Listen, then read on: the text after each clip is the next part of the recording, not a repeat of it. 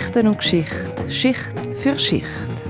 Bei Geschichtet, der lokalhistorische Podcast für Winterthur.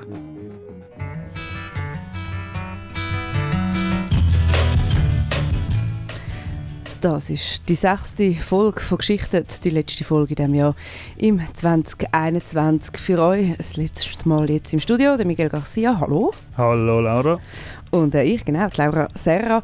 Wir reden in der heutigen Sendung über etwas, wo ja, uns auch am Herzen liegt, kann man glaube sagen.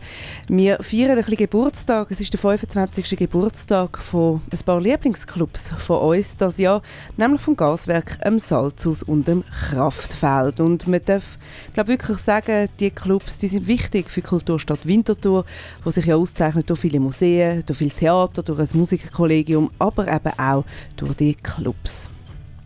Die Clubs die sind alle im 96 gegründet worden. Das sind Spätfolgen aus den 80er. Das haben wir schon mehrmals erwähnt, da bei Geschichtet. 2006 haben sich die Clubs zusammen mit dem Albani zusammengeschlossen zum Verein Live Musik Kultur. Aus dem heraus ist nachher Untour gekommen, wo man ja auch heute noch kennt. Und für die Sendung haben wir mit verschiedenen Leuten geredet, die in den Anfangszeiten bei den Clubs dabei sind. Und wir haben auch noch ein bisschen über das Albani geredet, weil so ganz ausklammern kann man es nicht, auch wenn das Albani doch schon einiges älter ist. Miguel, wie hat das angefangen mit dem Albani? Ja, beim Albani könnte man jetzt ganz weit vorne anfangen. Durch das, dass in der Steinberggasse statt in der Altstadt hat das natürlich eine lange Vorgeschichte. Aber um das soll es jetzt nicht gehen. Einfach ein Hinweis an dieser Stelle noch.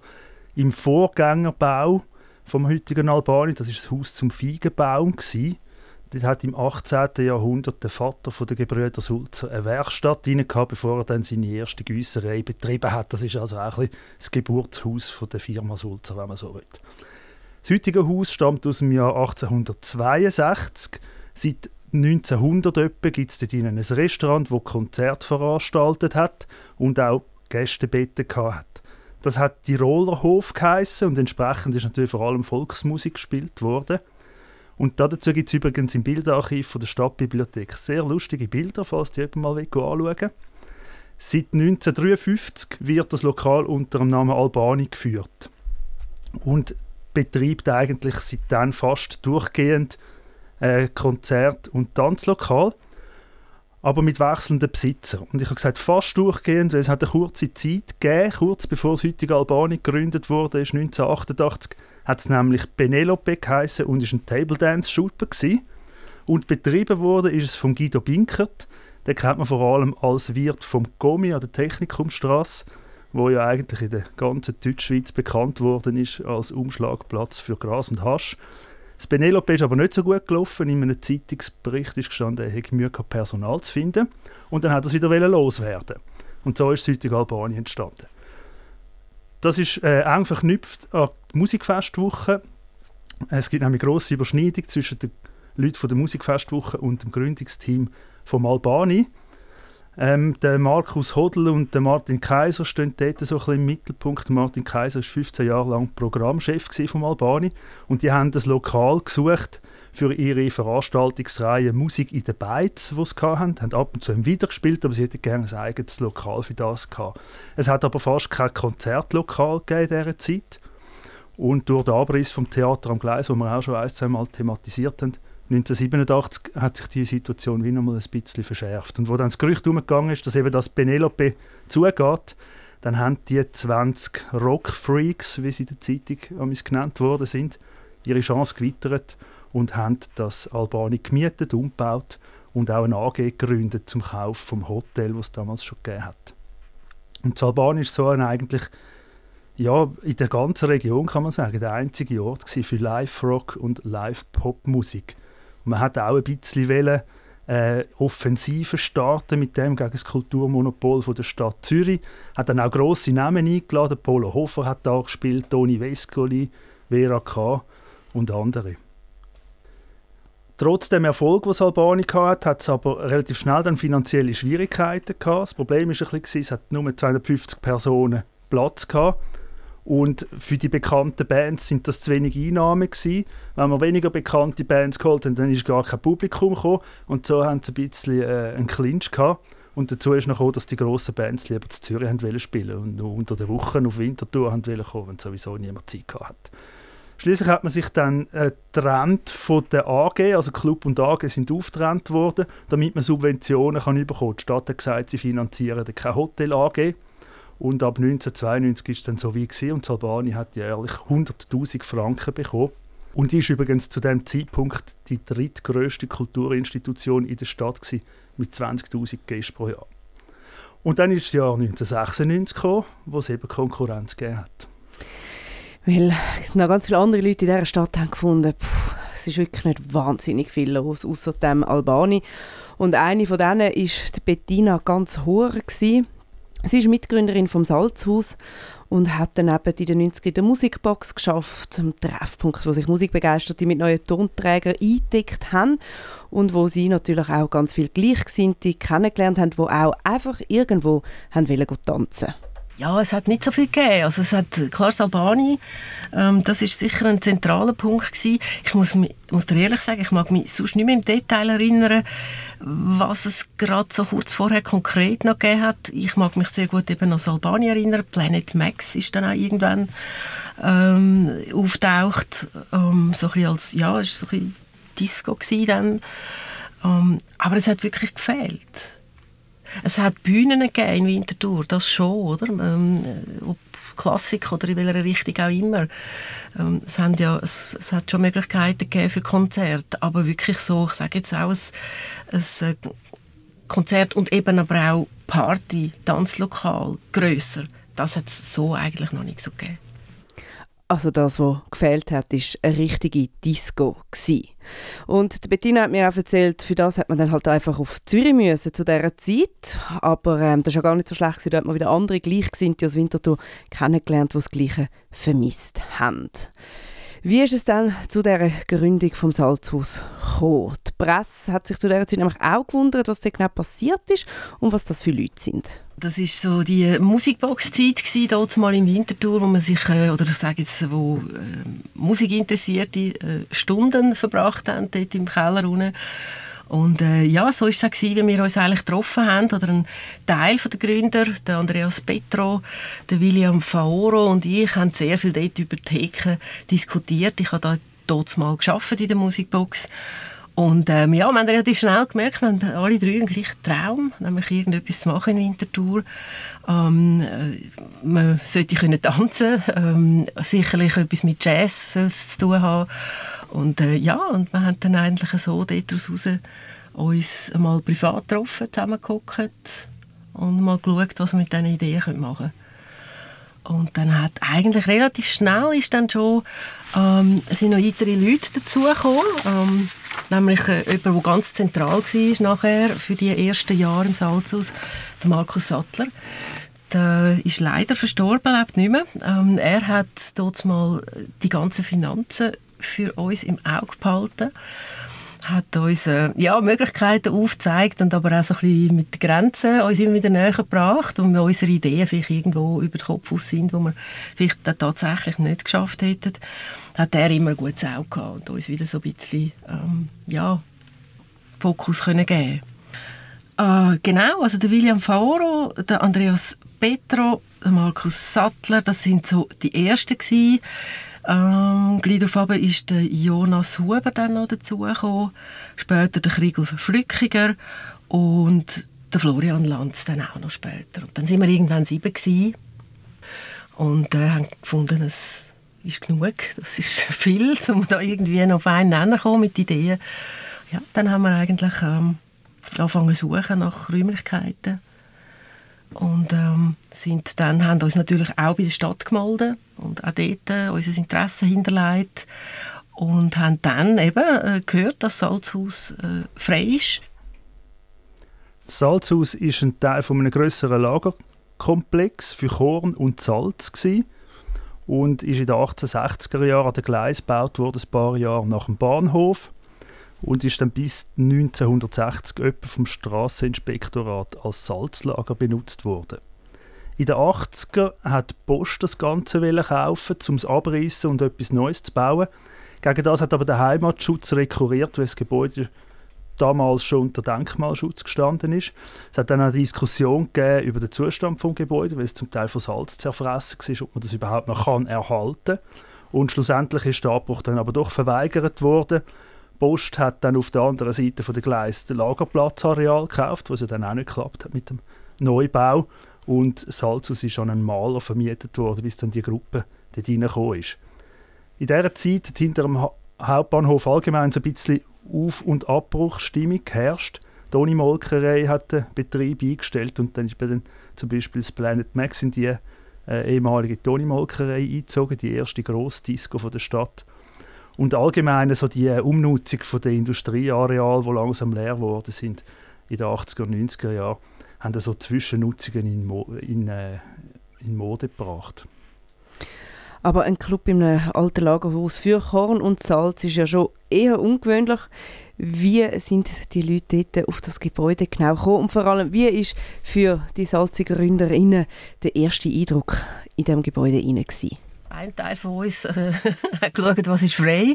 Ähm, wir haben uns einfach umgelost. Wir haben aber auch bei Immobilienfirmen angefragt, ähm, eben auch bei der Stadt und so haben wir dann, ich glaube, zwei oder drei Sachen können besichtigen und dann ist eben, äh, hat es geheißen, das Lagerhaus, ähm, wo das Salzhaus, wo früher eben Salz gelagert ist, da hat die Stadt ähm, ein bisschen Schwierigkeiten gehabt, das auch zu vermieten äh, aufgrund von dieser starken Salzablagerung ist das gar nicht so einfach gewesen, da äh, Mieter zu finden und es ist ja doch auch sehr groß gewesen. und so haben wir das dann können sehen, besichtigen und äh, ist eigentlich viel zu groß für uns. Hat, äh, ja, hat uns fast erschlagen. Wir haben uns viel etwas Kleines vorgestellt und gleich hat es nicht mehr losgelassen. Und irgendwann haben wir gefunden, doch, das machen wir. Ja, es war ein totaler Rohbau. Ähm, die Holzsäulen, die heute ja so schön geschliffen und schön daherkommen, die sind hier wirklich, haben Splitter gehabt, ähm, also wirklich roh. Es hat Salzkrusten gehabt am Holz, eigentlich am ganzen Gebäude.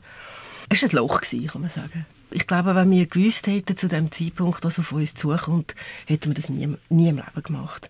Wir haben wirklich einfach, ähm, ja, Schritt um Schritt haben wir das Gefühl, mal, wir wollen das, es war eine günstige Miete. Gewesen. Wir fangen die jetzt an und haben dann tatsächlich auch zuerst einmal müssen tagelang Sand strahlen und wirklich tonnenweise Sand abführen, ähm, wo dann schon mal die ersten riesen Kosten auf uns zugekommen sind.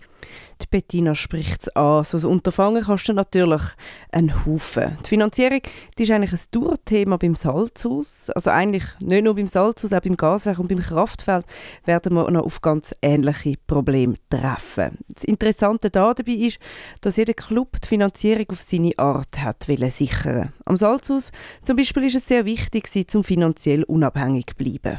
Wir hatten einen Mietvertrag, gehabt, ganz normal. Ähm, wir hatten sonst keine Beiträge. Gehabt. Äh, wir hatten auch so die Idee, gehabt, äh, wir wollen keine Finanzierung, keine Unterstützung äh, von einer Bank oder äh, von politischer Seite oder so. Wir haben wirklich die Idee, gehabt, wir schaffen das aus eigenen Kräften und neutral und so, wie wir wollen.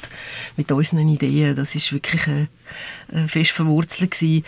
Und es sind wirklich die es war das private Umfeld, das uns enorm geholfen hat. Handwerker, Kollegen, die das Inkubar aufbauen, DJ-Pult aufmauern, ähm, sanitäre Anlagen, ein Architekturbüro, das uns Pläne gezeichnet hat, äh, kostenlos. Und, und, und. So ist das eigentlich dann über die Monate ähm, entstanden. Möglich war die finanzielle Unabhängigkeit natürlich auch dadurch, dass alle schon ein bisschen ihre Jobs hatten. Das ist auch ein Unterschied vielleicht zum Gaswerk und zum Kraftfeld, die sich nicht so haben können finanzieren weil die Leute noch ein bisschen jünger waren. Und eben außerdem haben sie sehr viel selber gemacht beim Umbau und haben so die Investitionskosten können tief halten Das hat es unter anderem offenbar auch gemacht, weil sie am Anfang gar nicht gewusst haben, wie lange sie überhaupt dort rein können sein Es hat noch jahrelang Pläne gegeben, um irgendwie das ganze Areal neu überbauen. Das ist, glaube in der Anfangszeit immer noch ein bisschen ein Unsicherheitsfaktor gewesen. Und nachdem sie also an vielen Abend und Wochenenden Sand gestrahlt haben und geschrubbt haben, umbauen und aufbauen, ist es dann so weit gewesen? Das Ziel bei dem Ganzen ist so ein bisschen eine Atmosphäre, wie so in einem New Orleans Jazzkeller, irgendwie zu erreichen mit verschiebbaren alten Kinosesseln, Sofas und so halbantike Holzstühle auf Podest. Das haben sie probiert, das haben sie glaube ich auch geschafft. Die Eröffnung vom Salzhaus die ist dann am 2. November 1996 gewesen. Wir sind komplett überrannt worden mit, mit Leuten. Wir haben gewusst, Salzhaus dürfen aus feuerpolizeilichen Auflagen 800 Personen maximal äh, zulassen. Und da sind Leute reingeströmt und wir haben irgendwie keine Übersicht mehr gehabt, wie viele Leute da rein sind. Wir haben einfach gemerkt, es ist pumpenvoll. Wir haben uns selber auch fast nicht mehr können bewegen drin. Es war eine Bombenstimmung, extrem cool, ähm, aber auch für uns, ich glaube, ich rede aber wahrscheinlich für ziemlich alle, auch recht äh, überwältigend und auch ein bisschen verwirrend. Wir haben fast nicht mehr können kommunizieren miteinander weil wir einander zum Teil einfach gar nicht mehr gefunden haben, ähm, ist ein Wahnsinnsabend gewesen. Ja, extrem cool. Einfach hat es gesehen, äh, jetzt machen wir auf und die Leute stehen da und, und haben darauf gewartet. Und das haben wir ja immer vermutet. Und wir haben ja immer gefunden, müssen, es braucht etwas in Winterthur, wo man kann tanzen kann und wo, wo Konzerte stattfinden. Das war noch so ein bisschen die Zeit gewesen, auch von der Polizeistunde, oder, wo es dann am ja, geheißen, ja, jetzt helles Licht, fertig in den Beizen, oder was es gegeben hat. Und ich glaube, das Bedürfnis war riesig, gewesen, um einfach wirklich äh, Konzertpartys, Tanzen länger offen zu haben die Leute zu Winterthur haben also wirklich auf so etwas wie Salzhaus gewartet und sie haben natürlich auch darauf gewartet, dass die Bands dann ins Salzhaus kommen. Und für mich, ich kann mich noch nicht ganz zu den Digital Natives zählen, aber die Zeit vor dem Internet, die habe ich wirklich nicht groß miterlebt. Und so hat es mich natürlich wundern wie hat man damals Bands gebucht? Booking war eigentlich in meiner, in meiner Stube rein. Das ist auf einem Schemeli ein Faxgerät. Das war eigentlich äh, der zentrale Punkt vom Booking mal. Ähm, und ich mag mich gut erinnern, wo wir das erste wirklich grosse Konzert Crusaders ähm, zu uns haben wollen holen in Salzhaus und das ist uns auch gelungen. Ähm, wir haben aber dort einen fast 50-seitigen äh, Vertrag äh, bekommen und müssen unterzeichnen und der ist per Fax bei mir reingekommen. Also ich bin dann irgendwann von der Musikbox vom Arbeiten heimgekommen und äh, die Halbstube ist also im ähm, Durchlaufpapier äh, zudeckt gewesen. Also das ist wirklich auch noch die Zeit gewesen, oder, wo man einfach telefoniert hat und nachher alles so über den Fax gelaufen ist. Es sind solche Geschichten, die im Gespräch mit der Bettina immer wieder aufgekommen sind und dann, an denen man auch merkt, dass es für die Beteiligten zwar eine strenge, aber eben auch eine sehr gute Zeit war, an die sie sich gerne daran erinnern. Aber natürlich hat das selber bastelte, improvisierte am Anfang auch seine Nachteile gehabt am Anfang war es halt so, gewesen, wir haben ähm, das Haus versucht, einfach für die ersten Partys so vorzubereiten, dass wir starten können. Und wir haben nur beschränkte Betriebsbewilligungen gehabt. Ich glaube, es sind irgendwie vier pro Monat, wenn es mir recht ist. Ähm, mehr haben wir gar noch nicht auftun. Und für mehr aufzutun, hätten wir müssen mehr Auflagen erfüllen eben auch zum Beispiel Lüftung, weitere sanitäre Einrichtungen. Also haben wir einfach mal gestartet mit ein paar einzelnen Anlässen ähm, und ja, mit einem WC-Wagen von aussen, vorne aussen, wo dann tatsächlich natürlich auch kurz darauf im Winter es gegeben hat, dass dann irgendwie die WC eingefroren sind. Und äh, ja, also wirklich ähm, spezielle Situationen. Wir haben zwar fließend Wasser gehabt, aber wir haben keinen Abfluss gehabt. Das heißt, wir müssen das Wasser auffangen in riesen Becken und dann zum Teil mit dem Anlass hat irgendeiner gehebt und gesagt, das Wasser ist voll und dann haben drei müssen kommen und, und die, die Wassertonnen draussen ausschütten. Ähm, Im besten Fall hat man das rechtzeitig gemerkt und sonst hat es halt eine kleine Überschwemmung gegeben hinter der Bar und ähm, ja, das sind so wirklich die ersten paar Anlässe gewesen. recht ja, wild und aber cool, wirklich total gut gewesen, ähm, eben mit, mit einem Haufen Leuten. Und dann ist relativ schnell klar gewesen, wir wollen mehr auftun. Und so haben wir dann eigentlich die nächsten Aufgaben, Themen so ein bisschen in, in Angriff genommen. Ähm, die sanitäre Anlage war dann das erste, was wir gemacht haben, dort erweitert. Haben wir immer wieder müssen schauen, wie bringen wir das Geld zusammen. Ähm, und eben, wer macht die Arbeit? Ähm, und auch dort haben wir wieder können auf, auf äh, viel ähm, ja, Gratisarbeit eigentlich zählen. Ja, und so hat äh, das nach, nach, nach, nach zugenommen. Wir haben dann auch angefangen am Donnerstag aufzutun schon ähm, das Haus teilt, vorne so einen Indigo-Club gemacht, also mit der Hälfte vom, von der Fläche. Und am Donnerstagabend so Kleinanlässe, Kleinkonzert, aber auch äh, eine Vernissage. Ähm, ja, es hat wirklich ganz unterschiedliches dann eigentlich gegeben. Lesungen, ähm, Modeschauen, alles Mögliche. Und so haben wir eigentlich ja, nach dies nach dann einfach mehr offen gehabt und dann natürlich auch müssen eine richtige Lüftung einbauen im ersten Stock. Das ist dann wirklich so eine äh, Monstersache gewesen, vor allem auch finanziell. Ähm, ja, genau.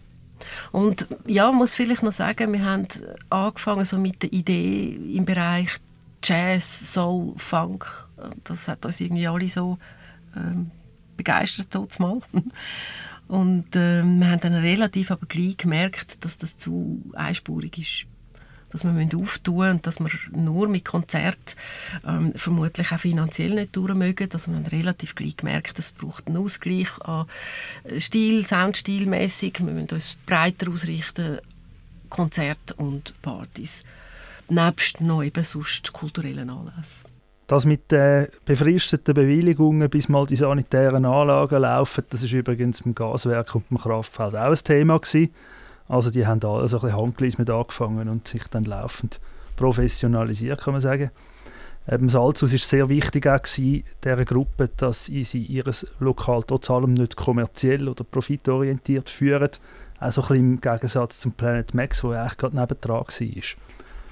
Bereits nach einem Jahr haben sie schon Geldsorgen belagert. Sie haben dann vom Kanton einen rückwirkenden Umbaukredit bekommen und einen Kredit für eine neue Soundanlage, wo offenbar dann damals eine der besten im ganzen Kanton war. Aber die Schulden sind gewachsen, vor allem auch, weil die Konzerte nicht so gut gelaufen sind und wenn man einen Saal mit 800 Leuten muss füllen muss, dann müssen die Konzerte halt wirklich gut laufen. Und 2001, also schon fünf Jahre nach der Gründung, haben die bereits 600'000 Franken Schulden gehabt. Es sind dann auch Gerüchte kursiert, dass Salzhaus Konkurs macht und schließt. Und Betriebe haben eigentlich den Plan gehabt, dass sie auch jährlich Subventionen bekommen, wie das Albani. Aber der Martin Haas, FDP-Politiker und 1990 bis 2002 Stadtpräsident, hat das nicht wollen. Er hat einerseits gefunden, der Kuchen sei, sei bereits verteilt und zudem hat das Salzhaus eigentlich nicht wirklich als Kulturlokal wahrgenommen, sondern für ihn ist das einfach ein Beiz gewesen, wie die anderen auch. Zudem hat er auch gesagt, er hätte keine Lust zum Geld in einen defizitären Betrieb stecken. Und irgendwann haben sie dann äh, die Stadt und Salzhaus zusammen einen Businessplan gemacht und die Stadt hat geholfen, die Finanzen zu sanieren und den Betrieb ein bisschen zu professionalisieren, Marketing und Kommunikation und so. Aber so wie ich es verstanden hat sich die Lage eigentlich erst wirklich entspannt, als sie sich dann 2006 mit dem Albani im Gaswerk und dem Krafti zusammengeschlossen haben, eben zu dem Verein Live Musikkultur, wo dann jedes Jahr von der Stadt pauschal 200.000 Franken Subventionen bekommen hat. Finanzierungsproblem und der Wunsch nach Subventionen, das ist wieder so etwas, was sich da durch die Sendung durchzieht. Der einzige Club aber, der von Anfang an von der Stadt unterstützt worden ist, das ist das Gaswerk. Das Gaswerk hat seinen Ursprung in der Jugendlobby Kaktus. Die hat sich 1994 gegründet, nach den Gemeinderatswahlen, wo einmal mehr fast keine Junge gewählt worden sind. Darum auch nicht wahnsinnig überraschend, dass es dann einen Antrag für ein Jugendparlament gegeben hat, wo abgelehnt worden ist, von sich zu reden gemacht hat, die Jugendlobby unter anderem dann auch mal mit der Besetzung vom Gemeinderatssaal, wo sie auch allen PolitikerInnen einen Kaktus gebracht haben. Und einer, der damals dabei war, das ist der Kilian Schmid. Er selber sieht sich zwar vor allem anfänglich nur als Mitläufer von der Jugendlobby Kaktus, hat dann aber das Gaswerk über die ersten zehn Jahre hin maßgeblich prägt. Also eigentlich ist er im Gaswerk erst kürzer getreten, als er mit dem Aufbau vom Radio Stadtfilter gerade wieder ein neues riesiges Kulturprojekt hat. Den Kilian haben wir getroffen, um über die Anfangszeit des Gaswerk zu reden. Wir haben im 1994 haben wir die Jugendlobby gegründet. Also wir etwa 13 oder 14 Leute gewesen, wo die gegründet haben. Ich, ich muss sagen, ich bin der innere Mitläufer auch gewesen. Ich habe in der Wege gewohnt, wo andere auch dabei sind. Und dann bin ich auch an die Gründerversammlung. Und wir haben äh, ja, gefunden, wir brauchen die Jungen, brauchen ein Sprachrohr und haben das gegründet. Und dann hat es Leute, die sich mehr für das Jugendparlament interessiert haben und andere, die wollen Kultur machen Ich habe zu zu denen gehört, die wollen Kultur machen weil ja, wir haben von dem, wo ich herkomme, Waldling, haben das Kisi Open Air gemacht und so war das eher meine Schiene. Gewesen. Und wenn man Winterthur anschaut in sieben Jahren, also 93, 94, 94 haben wir gegründet, ist auch nicht so viel gelaufen aus dem Albani. Der Vita hat es gegeben, Kulturmafia, wo noch Konzerte organisiert haben, dann das Planet Max, Max, ich habe gesagt, das war der Grütz raus. Das war eher der Punkschuppe. Ich selber hatte nicht verkehrt. Und wenn du etwas wählen hast du es selber machen. Wir haben in der Jugendlobby haben wir dann äh, äh, Konzert organisiert im alten Dynamo Velowerkstatt, Partys einmal pro Monat und haben dann gefunden, wir wollen ein Kulturzentrum machen. Im 1994 haben wir die Jugendlobby gegründet und wir haben im 95 oh, ist eigentlich alles recht schnell gegangen. Oktober haben wir angefangen mit dem Konzept zu schreiben äh, sind zur Stadt gegangen, haben gesagt, wir brauchen einen Raum. Und im Mai 96 äh, haben wir angefangen mit dem Gaswerk eigentlich. Wir haben ein sehr rudimentäres Konzept geschrieben dort mal. Also dort haben wir gefunden, wow, heute würde ich sagen, naja. äh, und ja, und dann angefangen, eigentlich ohne groß irgendwie eine Ahnung zu haben. Und das hat man dann auch gemerkt. Wir haben zuerst mal innerhalb von einer Woche den Saal umbauen und nach sechs Tagen haben wir das erste Konzert dort drin. So ist eigentlich das alles entstanden. Und ja, dann haben wir äh, etwa drei Monate gemacht und dann haben wir eigentlich gemerkt, dass wir pleite sind. Weil wir haben von Finanzen alle eigentlich gar keine Ahnung gehabt. Wir haben grosse Pläne gehabt, äh, Konzerte zu machen, Georg Tanzer oder so, die Hirsche zu kommen. Ja, aber wir haben auf einmal kein Geld mehr gehabt. Und dann ist schon der erste Stopp gekommen, eigentlich von dem Gaswerk. Und wir haben angefangen, kleine Brötchen zu backen, nachher im Kino Nische. So ist eigentlich das äh, entstanden.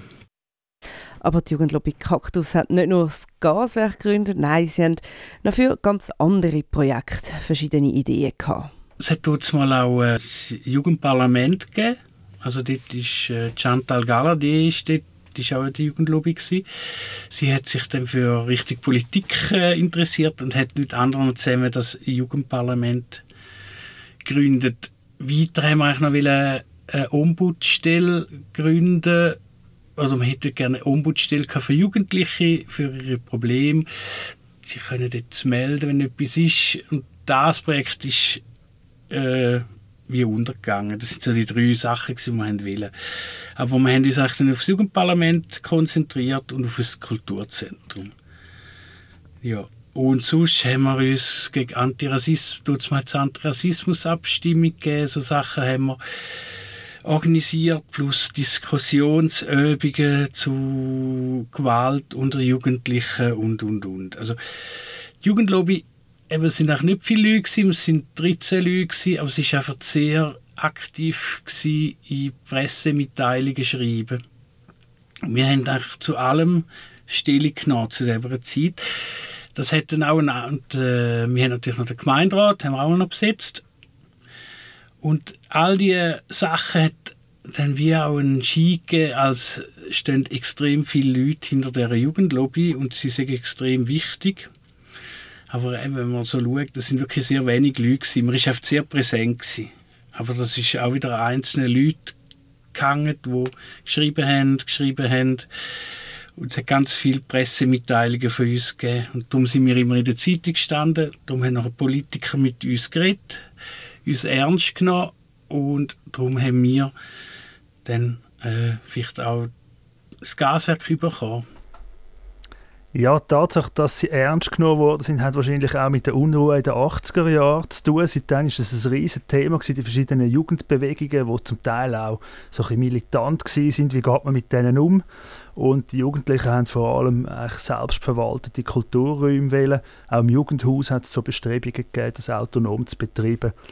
Das heißt, das Gaswerk ist also nicht wie Salzhaus oder das Kraftfeld vor allem über private Initiativen entstanden, sondern sehr stark über die politische Bühne gelaufen.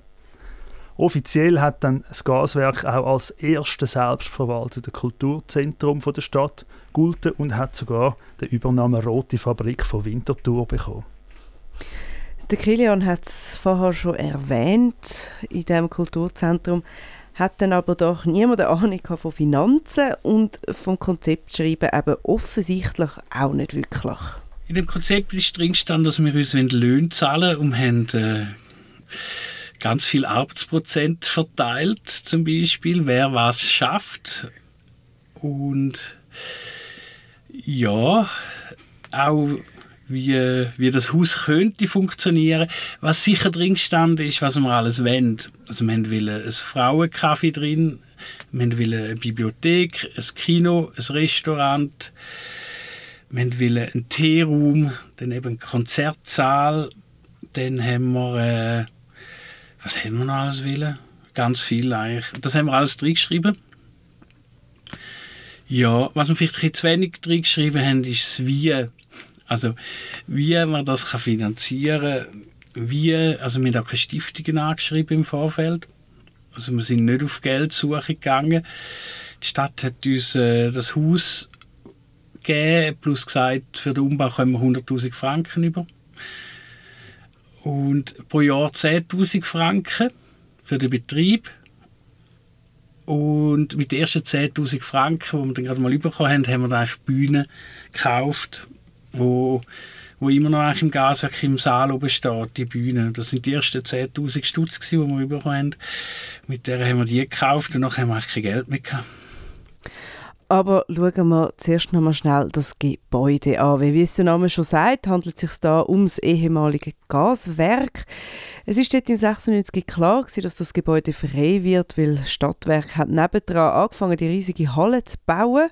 Und die Jugendlobby Kaktus hat dann eben bei der Stadt angefragt und gefunden, du, das Gebäude, das wäre jetzt gerade recht perfekt. Es hat zum Beispiel einen riesigen Saal drin, das würde sich gerade super eignen für Konzerte. Und die anderen Räume, wie zum Beispiel das Foyer, das sind Transformatorenhäuschen und also in erster Linie mal nicht wahnsinnig geeignet.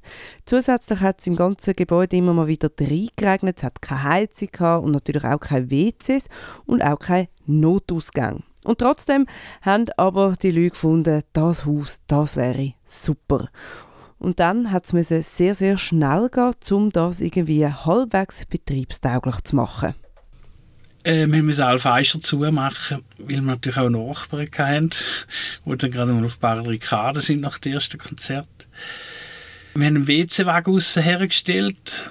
Mehr haben wir im Moment nicht können. Wir haben relativ schnell das Haus müssen eigentlich in Betrieb nehmen. Wir haben einfach, ehrlich gesagt, wir haben das Haus, das erste Konzert ist schon abgemacht gewesen, bevor wir drin sind und das eine Woche nach der Schlüsselübergabe. Also den Termin haben wir gehabt.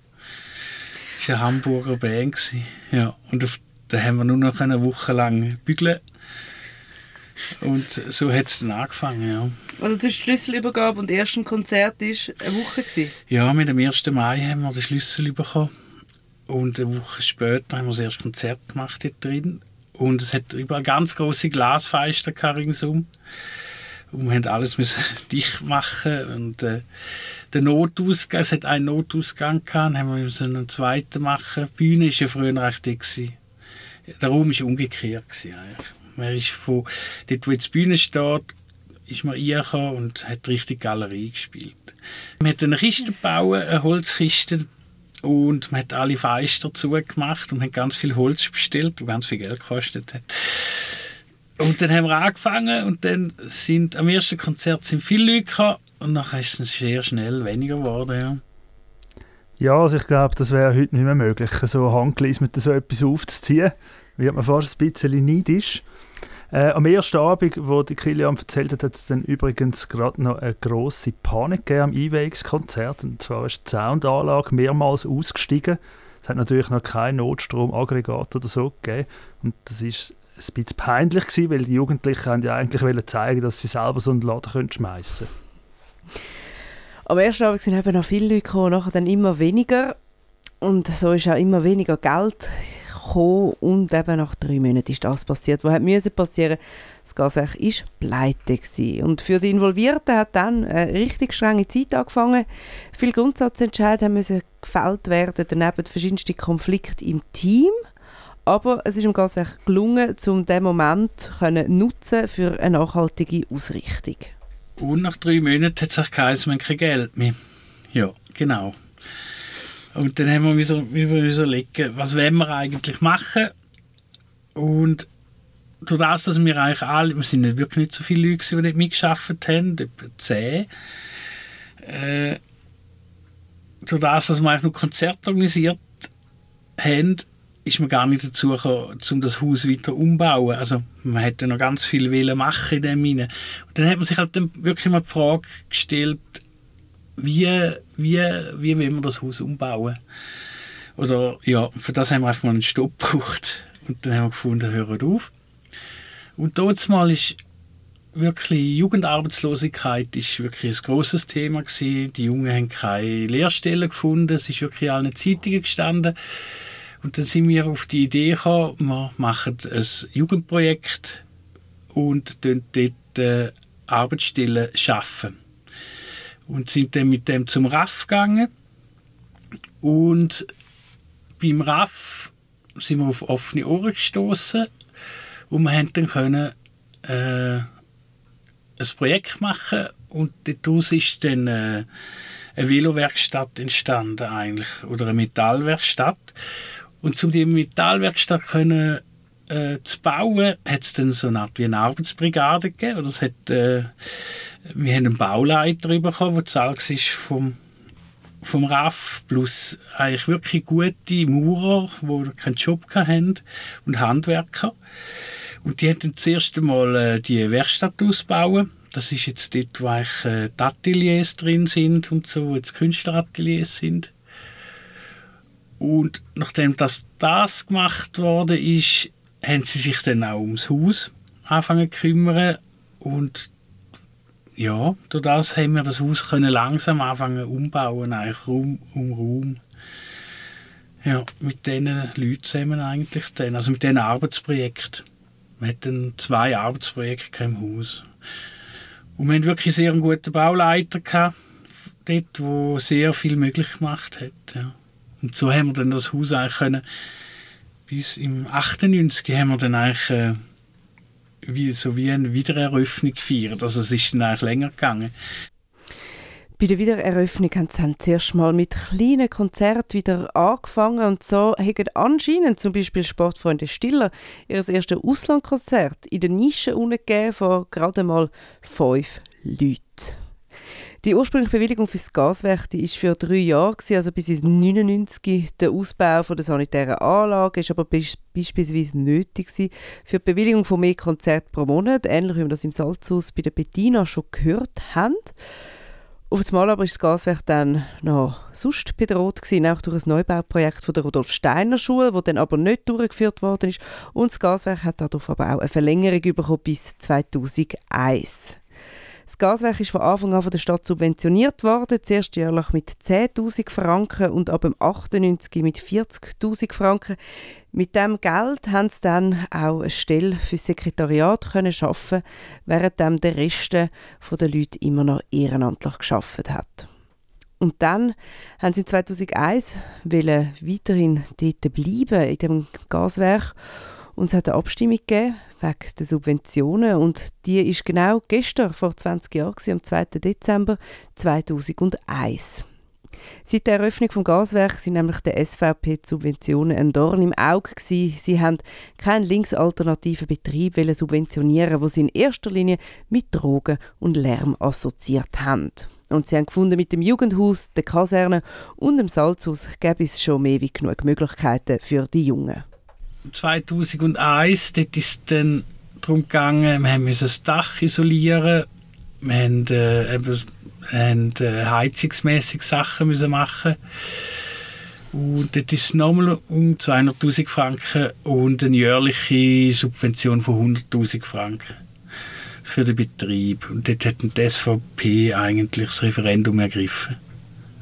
Und dann haben wir, ja, ist jetzt ein 20 Jahre, ja, wann ist das? 2001, Dezember, ja. haben wir die gewonnen und nachher ist es wirklich, haben wir nie mit Problem gehabt. Wenn man die Zeitungsberichte von damals liest, dann kommt man den Eindruck über, dass außerhalb der SVP wenig Verständnis gegeben hat für das Referendum.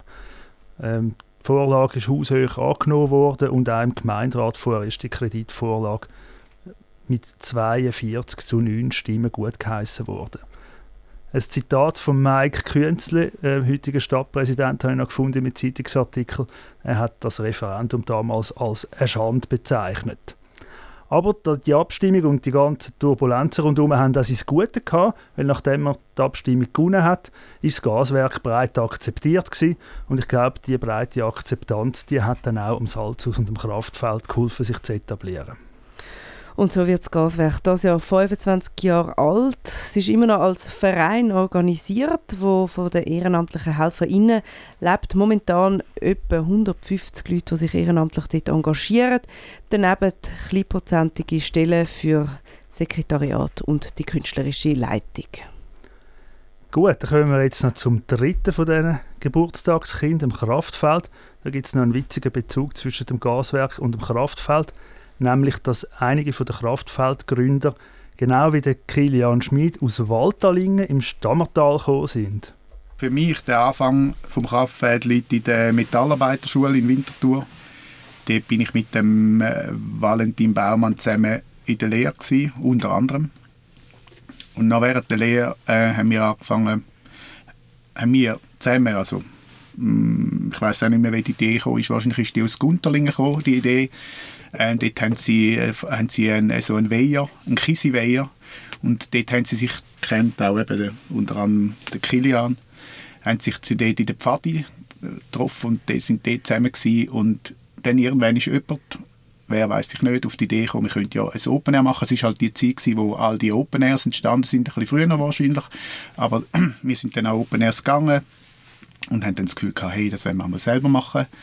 Und dann haben wir miteinander äh, das Kisi Open Air in Walterlingen auf die Beine gestellt und dreimal, wenn es mir recht ist, ist alles eben schon ein bisschen her. Ich musste vorher ein bisschen nachstudieren, was überhaupt war. Dreimal haben wir das dort durchgeführt, jeweils eine Woche vorher haben alle Ferien genommen und haben, äh, haben, haben das aufgestellt und nachher haben wir es durchgeführt und mitgefestet und nachher äh, auch nachher wieder eine Woche abgebrochen äh, zusammen. Das hat dann auch wieder wahrscheinlich um, um ein paar Tage bis eine Woche gekostet.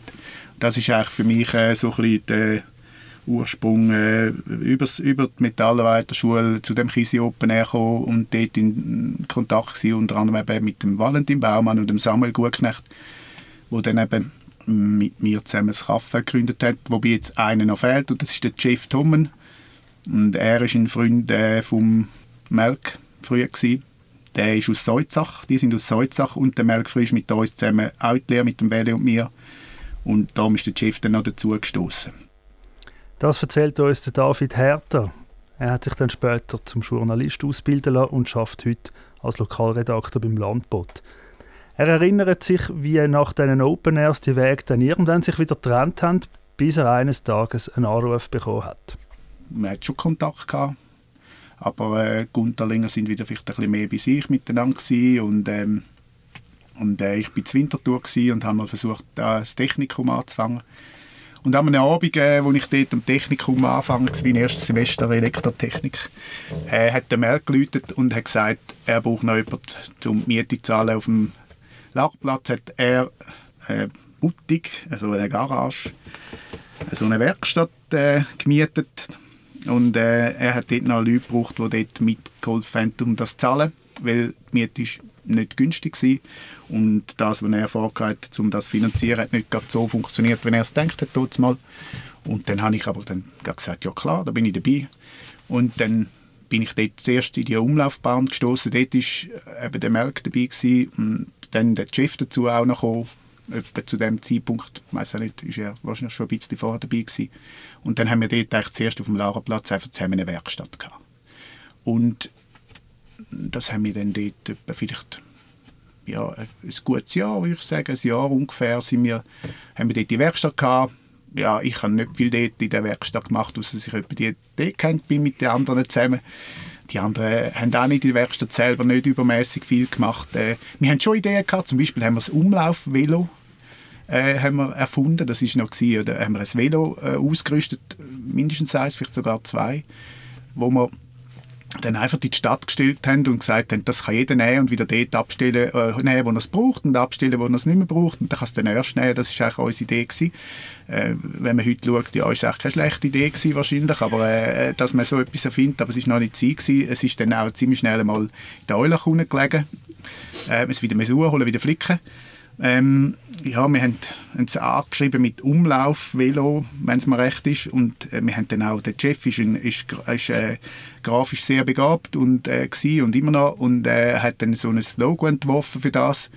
Ja, und das erste Mal, wo wir es gemacht haben, und das ist auch immer ein, ein Punkt gewesen, haben wir es glaube, es muss wahrscheinlich sein, am 21. Dezember 1995, ähm, das ist Sommer, äh, Wintersonnenwende gewesen. Die Punkte, äh, das sind für uns immer so ein bisschen, die, aus irgendeinem Grund hat die Rolle gespielt für uns einfach aus astronomischen Gründen, weil wir haben irgendwie gefunden, es ist eigentlich logisch, richtet man sich da an, an der Astronomie aus, äh, dann, wenn die Sonne wendet, dann fängt ein neues Jahr an, irgendwie so. Auf jeden Fall auf dem Kielplatz ist das gewesen, ich mag mich noch erinnern, haben wir das Velo so quasi in Umlaufbahn geschickt. Es ist, wie gesagt, dann nicht übermäßig lang hat es funktioniert, es ist dann immer wieder kaputt gewesen und äh, ja, sich szenieren, wenn es gelaufen das Ding. Die Umlaufbahn, die ominöse, ist also quasi der Ursprung vom Kraftfeld. Heute ist das links vom Kraftfeldeingang in dieser Garage. Das ist damals quasi das alte Sulzer-Areal, das erst gerade stillgelegt worden ist.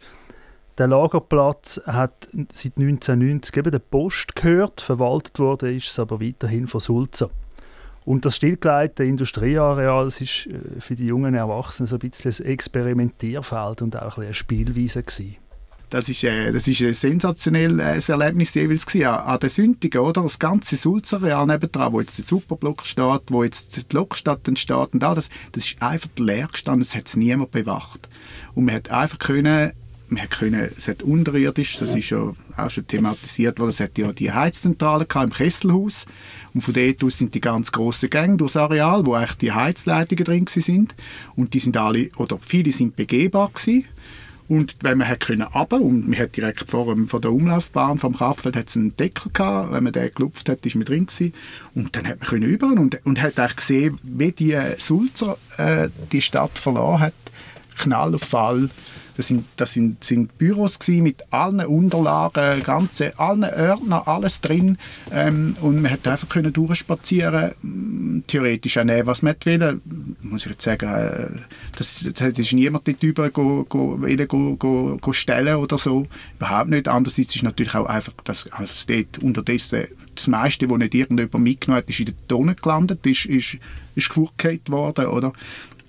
Und äh, von dem her ist mir die Tüberen einfach so als Abenteuer mal mit einem Kran fahren, wo irgendwie äh, weiß nicht 30 Tonnen hat können lupfen, äh, hat man können einhocken und klickt und es ist ja von uns, würde ich sagen, sind sehr viele Leute haben sehr viel praktische Erfahrungen gehabt mit Maschinen, mit Geräten und so weiter. Das ist dann ein einfaches gewesen, äh, die Art stellen und mit denen zu fahren und ja, das entsprechend hat man das vereinzelt auch gemacht, genau.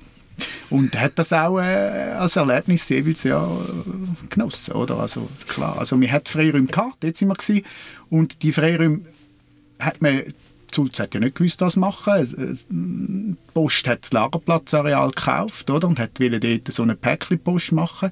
Nachher haben sie aber schnell herausgefunden, innerhalb von wenigen Jahren, dass das gar nicht braucht. Und nachher hat ja niemand mehr recht gewusst, im Moment lang, was passiert mit diesen Sachen. Und die sind einfach froh um jeden Zwischenmieter, oder? Und wir haben das Glück gehabt, dass wir dann dort auf eine Art eine Idee hatten und aber auch Mittel, um dann quasi es können einmieten oder? Und, wenn, und, und es hat auch einen gehabt, der dort zuständig war, der Herr Unterberger. Und der, das ist, äh, wir haben, der ist auch immer nachher wieder gekommen, eingeladen worden. Wir haben ein gutes Verhältnis gehabt. Und äh, der hat das natürlich auf eine Art gewusst, dass wir, was wir dort vorhaben, dass wir ich meine, dass wir dort illegal wohnen. Wir kommen gerade dazu, zu dem illegalen Wohnen. Zuerst aber nochmal zu dem Areal. Dort, wo heute der Portier, also das Café Portier ist, dort war früher nämlich ein richtiger Portier gewesen. Und in der Zeit, wo sich die Umlaufbahn auf dem Lagerplatz eingerichtet hat, hat der Portier tatsächlich das leere Areal noch müssen bewachen und hat jeden Abend das Tor abgeschlossen und am Morgen wieder aufgemacht. Und das ist ein bisschen mühsam für die Gründer vom Kraftfeld, weil sie ja eben das erste Mal illegal auf dem Areal gewohnt haben und also spät am Abend oder früh am Morgen immer über das Tor haben müssen reinklettern. Und jetzt äh, erklärt uns David den Weg von dieser Umlaufbahn zum Kraftfeld. Also du hast zuerst noch gefragt, was haben wir denn gemacht in der Umlaufbahn? Natürlich, wir sind sehr viel umeinander gehängt äh, haben auch gekifft, äh, haben aber alle dann eben immer äh, geschafft und Geld verdient. Und es war einfach im Prinzip unsere private Bar, gewesen, äh, wo wir mit sind viele Leute ein- und ausgegangen und wir haben Sachen produziert, geschweißt.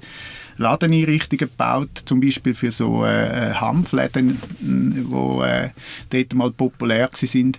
Und dann eines Tages ist der Welle und der Semi sind einmal zu Gast gewesen, und die sind gerade auf der Suche nach, einer, nach einem Ort für eine große WG. Aus ihrem Grund haben wir an diesem Tag dann äh, ein Loch äh, mit der Bohrmaschine in die Türen gebohrt, ins Nachbar, in die Nachbarräume neben der Umlaufbahn und haben mit der Stichsacke einen grossen Kreis gesagt und sind überall schauen. Das ist ja dort nebendran sind so, sind so Räume gewesen, wo, ähm, wo die Sulzer leer gestanden hat. Also die sind leer gestanden, sind auch in einem, in einem nicht absolut brauchbarer Zustand gewesen. Äh, zum Beispiel sehr äh, wahrscheinlich freies Drehmaschinen über unten, sehr ölversifft und so und über oben ähm, einfach leere Räume und äh, ja, wir haben dann gefunden, oh, warum nicht da eine äh, WG machen? Ist natürlich absolut nicht möglich gewesen, von ganz verschiedenen Gründen, aus verschiedenen Gründen, aber wir haben es dann doch möglich gemacht. Äh, wir haben dann das Konstrukt erfunden. Ähm, wir haben dann den Sulzer gesagt, wir sind interessiert das äh, zu mieten und wir sind äh, vier Leute, die halt jeder sein eigenes Business, kleine Business verfolgen. Wir wollen oben unsere Werkstatt einrichten und unten dran einen Showroom sozusagen machen, dort wo nachher, oder immer noch das Kraftfeld ist. Äh, und das hat Sulzer hat natürlich wahrscheinlich auch einfach daran gedacht, ja, können sie zahlen? Sind zur Überzeugung gekommen, ja, die können zahlen. Wir haben nichts vor mit dem äh, Raum, warum sollen die das nicht äh, so übernehmen? Ähm, und dann haben wir das äh, so können mieten. Die Genossenschaft haben wir dann gegründet, Gebäude 161. Und die war eigentlich Mieterin und hat dann wiederum als Untermieter eben den Kraftfeldverein geholt. So haben wir es gedacht, dann sind wir nicht grad, äh, stehen wir dann nicht grad mit abgesagten Hosen da, wenn, wenn dann irgendetwas äh, schief läuft, weil es ist natürlich auch der Barbetrieb am Anfang illegal gewesen. Also illegal im Sinne von, wir haben äh, nicht können Gastwirtschaft führen drin, wir haben dann den Umweg genommen über ein Verein, wo jeder, der hat wollte, konsumieren hat müssen theoretisch oder praktisch, also das Vereinsbuch hat es gegeben und sind auch, was weiß ich, wahrscheinlich etwa 200 Namen drin gestanden, zum Zeitpunkt, wo die Polizei vorbeikam. Ähm, die hat man sich eintragen als Vereinsmitglied und dann ist so quasi eine geschlossene Gesellschaft, Vereinslokal. Das ist unser Trick gewesen, den wir gemacht haben. Ja, genau. Und ja, und dann ist eben eines Morgens ist der Herr Giovanoli, wenn es mir recht ist, ist an der Tür gestanden und hat geklopft und der Chef und ich sind gerade am Morgen gewesen und hat gesagt, ja, es hat Lärmklagen gegeben vom, gegenüber vom Vogelsang und äh, wir haben hier eine illegale Bar, Bar am Laufen und sie können jetzt die schliessen. Aber er hat uns auch gerade einen Ausweg skizziert. Ist eigentlich dann nicht äh, einfach gewesen, so im Sinn von, äh, wie man sich vorstellen könnte, äh, wir machen jetzt zu und peng es ist wahrscheinlich vielleicht dann auch nicht so einfach gewesen, denn wir sind natürlich gekommen und haben als erstes das Barbuch gezeigt und so und dann habe ich gesagt, ja komm, lassen Sie das bleiben. Äh, wir wissen ja, wie das wirklich denkt ist mm, und hat uns dann gesagt, ja, tun Sie doch versuchen, das äh, auf dem, zu legalisieren. Ähm, und wir haben auch das Glück gehabt, dass zu dem Zeitpunkt ist ja gerade die Diskussion mit Liberalisierung von der vom Gastwirtschaftsgesetz, bla bla, ich weiß jetzt den Namen nicht mehr genau, vom Kanton, das ist gerade im Tour gewesen. Und dann haben wir eigentlich wirklich Glück gehabt, müssen wir sagen, auch Glück gehabt, dass wir dann können das dann mit, einer, mit so Ausnahmebewilligungen weiterführen bis zum Zeitpunkt, wo man dann alles legalisieren hat können und es auch dann der Zulzer zugestimmt hat und gesagt hat, okay, wir wollen, die dürfen da äh, eine Bar einrichten und so weiter. Und ja, das ist dann so der Übergang zum, zum ja, regulären Betrieb später. Das ist dann etwa drei Monate offen gewesen, denke ich, im illegalen Betrieb. Das muss sein, äh, erste Jahreshälfte 1996. Ich glaube, die, die richtige Eröffnung so mit Ausnahmebewilligungen zum Recht ist, ist dann gewesen, Juni, Juli äh, 1996. Aber einfach, um das nochmal deutlich zu machen, es haben also wahrscheinlich so ziemlich alle gewusst, dass das Kraftfeld einfach mal eine, eine illegale Wege mit illegalem Barbetrieb ist. Und da haben wir alle ein bisschen das Auge zugedrückt, was auch diese Anekdote noch zeigt. Das Gründungsteam hat äh, oben in diesen Räumen haben äh, ihre Betten, ihre Schlafmöglichkeiten versteckt, weil das sind ja offiziell ihre Showräume gewesen, falls da jemand inspizieren Und jemand von ihnen hat das so auf die Spitze getrieben und einfach sein riesiges Bett mit im Raum gehabt und dann amigs behauptet, das sei sein Ausstellungsobjekt. Und dabei war es natürlich einfach sein eigenes Bett gewesen, aber so hat er immerhin nicht jeden Tag müssen sein Bett auf- und abbauen. Das ist mega clever. In der Zeitung sind die Kraftfeld-Leute so als Freaks bezeichnet worden, weil sie als langhaarige, unorthodoxe Idealisten ist in einer Zeitung gestanden, quasi so einen grossen Kontrast zu der Firma Sulzer und der ganzen Firmengeschichte dargestellt haben. Ein bisschen Kontrast haben sie auch dargestellt zu der Villa Wahnsinn. Das war so ein, ein Kommerzdisco, wo nachher dann das Outback drin war, also dort vis-à-vis vom Museum Schaffen, vom Lagerplatz. Und äh, die Kraftfeldleute haben sich in einem Artikel auch beschwert über die Villa Wahnsinn und der Portier, wo quasi sie immer ein bisschen daran gehindert hat, am Rein- und Rausgehen, aber dann bereitwillig Nachtschichten geschoben habe für die, ich zitiere, kotzenden Gäste von der Villa Wahnsinn. Und wir wollten natürlich noch wissen, um was ist es diesen Kraftfeldleuten damals gegangen? Was war ihr Antrieb? Gewesen? Ist es einmal mehr um Freiräume gegangen? Sicher Freiräume haben, selber können etwas machen, äh, darüber zu bestimmen, zum großen Teil. Das ist sicher ein Antrieb, ein Antrieb gewesen, garantiert. Äh, in den verschiedenen Formen, wo ähm, halt dann auch hatten. Äh, das Gaswerk und, und das Salzhaus haben andere Antriebs, Antrieb. Und bei uns ist es, denke ich, aus diesen irgendwie zwischen uns unter diesen vier Personen nachher 20 Personen oder 30 Personen, der ist zwischen ihnen ist, das Energie, ist die Energie entstanden, um das Wählen haben und, und auch umsetzen. Und, und auch, dass man auch einfach, man hat es lässig gefunden, Feste veranstalten, andere Leute, dass die teilnehmen äh, und mit denen coole, coole Zeit verbringen und und das können im eigenen Raum sozusagen machen, das, das ist schon, denke ich, das ist immer mit ein Antrieb gewesen. Jetzt, ob das jetzt auch in dem Sinn äh, so von diesen Freiräumen als, als, wie soll ich sagen, dass man, hat sich, dass man sich den, den Kampf um Freiräume auf die Fahne geschrieben hat. Das nicht. Ich, ich denke, man hat aber auch einfach viel, man noch doch mehr Möglichkeiten gehabt, wie jeder, wo nachher, wo der später kam, ist in Winterthur. Es hat einfach sehr viele Sachen gehabt, die leer gestanden sind. Das Publikum hat uns erzählt, es sind eher so ein bisschen Alternative aus dem Wieder gewesen. Bei denen war das Gaswerk ein verpönt, gewesen, weil es echt der Stadt gehört hat. Und das Salzhaus ist mir auch nicht unbedingt angegangen. Ähm, während das Salzhaus und das Gaswerk auch vor allem über äh, städtische oder private Finanzierungsquellen funktioniert haben, auch wenn die nicht so üppig sind, hat der David gesagt, hätten die Kraftfeldleute eigentlich keinen Franken im Sack gehabt. Und sie haben dann mit der Zeit doch ein bisschen versucht, sich zu professionalisieren nach ein paar Jahren Fronarbeit. Und das ist ein neues Team um den Manuel Lehmann als Ruder gekommen. Die haben dann angefangen, Löhne zu zahlen mal und ein bisschen, ähm, wie er das sagt, im Zeitungsartikel von dem Jugendhaus-Image wegzukommen. Man hat sich aber nach wie vor ganz klar als Nischenkultur lokal positioniert und hat auch immer versucht, kreative und lustige Events zu machen. Ich erinnere mich zum Beispiel noch an das Format Spielwiese, wo man mal können Sandburgen bauen oder ein Schneckenrennen machen Und das Budget ist vielleicht auch ein bisschen weniger ein Problem gewesen als bei den anderen beiden, die viel grösser waren, weil man eben nicht so viel Publikum gebraucht hat und auch nicht so auf bekannte Bands gesetzt hat. Trotzdem ist dann irgendwann der Generator als Unterstützerverein und zusätzliche Einnahmequellen gegründet worden. Wir können also zusammenfassen, es war mehr oder weniger gleichzeitig, gewesen, wo ganz viele Menschen da gefunden haben, es bräuchte etwas und unabhängig voneinander haben sie drei Clubs aufbauen. Meistens mit dem Wissen, dass da andere am Umwerkeln sind aber gerade am Anfang hat es auch nicht wirklich eine Zusammenarbeit gegeben, auch wenn ja lustigerweise das Gaswerk und das Kraftfeld mit diesen Waldtalingen Verbindungen personell eigentlich sehr verbandelt war. Vielmehr ist es so gewesen, dass man sich kennt hat und auch mal beieinander vorbeigegangen ist, aber es dann doch ein Weile gegangen ist, bis man sich zusammengeschlossen hat. Zum genau sein, wie es Jahr 2006, bis dahin hat Albani von der Stadt die jährlichen Subventionen von 100'000 Franken bekommen dann haben sich die vier Clubs zusammengeschlossen zum Verein Live Musikkultur und haben angefangen, Subventionen untereinander aufzuteilen. Zuerst war das je 30 Prozent für die drei grossen Clubs und für das Kraftfeld 10 Prozent. Ein paar Jahre später ist aus Live Musikkultur und Tour entstanden. Und, äh, noch heute sind die vier Clubs dort drin vereint und tun sich momentan Subventionen ziemlich gleichmäßig aufteilen.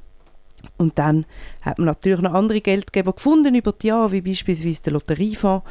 Und das alles hat dazu geführt, dass eigentlich alle vier Clubs auf recht soliden Beinen dagestanden sind, zumindest bis zum Anfang von der Pandemie. Seither ist es für die einen schwieriger wie für die anderen. Die Situationen sind aber auch sehr, sehr unterschiedlich. So ist es für ein Gaswerk zum Beispiel einiges einfacher, um durch so eine Zeit durchzukommen, weil sowieso fast alle ehrenamtlich arbeiten.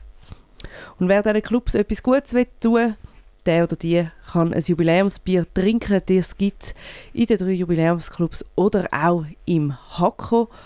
Sonst fällt das Jubiläum leider auch ein bisschen ins Wasser. Es sei an dieser Stelle aber noch darauf hingewiesen, zum 20-jährigen Jubiläum vom Gaswerk hat es ein Kochbuch gegeben mit den besten Gaswerkrezepten aus der Küche dort. Und auch das ist immer noch verfügbar. Man kann sich jetzt das einfach zum 25-jährigen Jubiläum noch gönnen.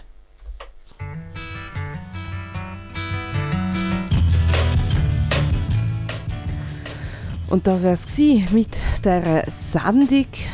Wir sind äh, wie immer offen für äh, Feedback, für Anregungen, aber wir sind vor allem auch offen für Ideen. Das war die letzte Sendung für das Jahr. Gewesen. Und falls ihr die jetzt Inputs habt, über was wir mal sollen reden wo wir sollen gehen, meldet euch geschichtet.stadtfilter.ch, wenn ihr das per Mail möchtet machen oder auch über Social Media auf Facebook und Instagram findet ihr uns. Und sonst sagen wir Hört doch fleissig die sechs Folgen, die wir das Jahr gemacht haben. Und wir hören uns wahrscheinlich im neuen Jahr wieder. Danke vielmals, Miguel. Prost, bis nächstes Jahr. Bis nächstes Jahr.